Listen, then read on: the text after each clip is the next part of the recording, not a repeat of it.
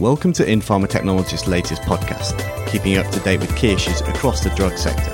I'm Gareth McDonald. Late last week, the US Department of Health and Human Services awarded Novartis a $490 million contract to continue work on its cell culture based influenza vaccine plant in Holly Springs, North Carolina. Joining me today is Novartis's Matt Stober to discuss vaccine production, the US pandemic stockpile, and what the new facility will mean for the company. Matt, thank you very much for speaking with me today. My first question, I'll, I'll begin with the Holly Springs plant will be the first in the US to produce influenza vaccine using cell culture. Can you explain why this approach is significant? Sure. So, um, a major advantage of, of our Holly Springs future influenza cell culture production is is that it will not rely on the availability of eggs avian influenza virus is currently considered the most li- likely source of the next pandemic, and it is lethal to both chickens and obviously the impact to their eggs will will, will follow. Without eggs, traditional influenza manufacturing techniques cannot produce vaccines. So, the Holly Springs flu cell culture production capabilities would be a vital alternative to the U.S. and, and the rest of the world. Okay, so what features will the new plant have that will make uh, this method a viable means of manufacture?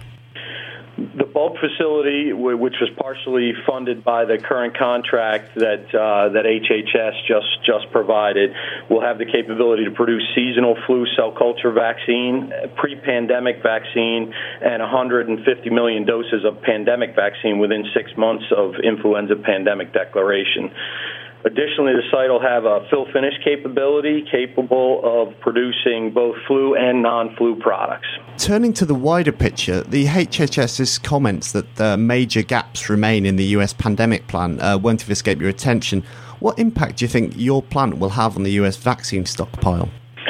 So Novartis has, has understood the importance of this facility to protect the U.S. population and actually began construction of the facility in 2007 the U.S.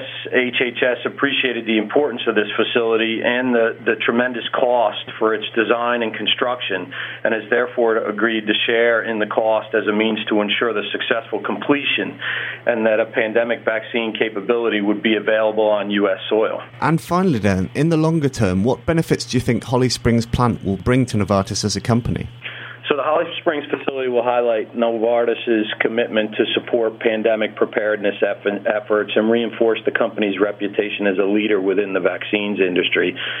In addition, it's anticipated that the site will provide jobs for more than 300 highly skilled people by 2012 the HHS contract will also benefit Novartis in the long term as it builds upon the significant financial and technology investments Novartis has already committed to the Holly Springs facility. Matt, thank you once again for speaking with me today. Clearly, interesting times are ahead for the US vaccine sector.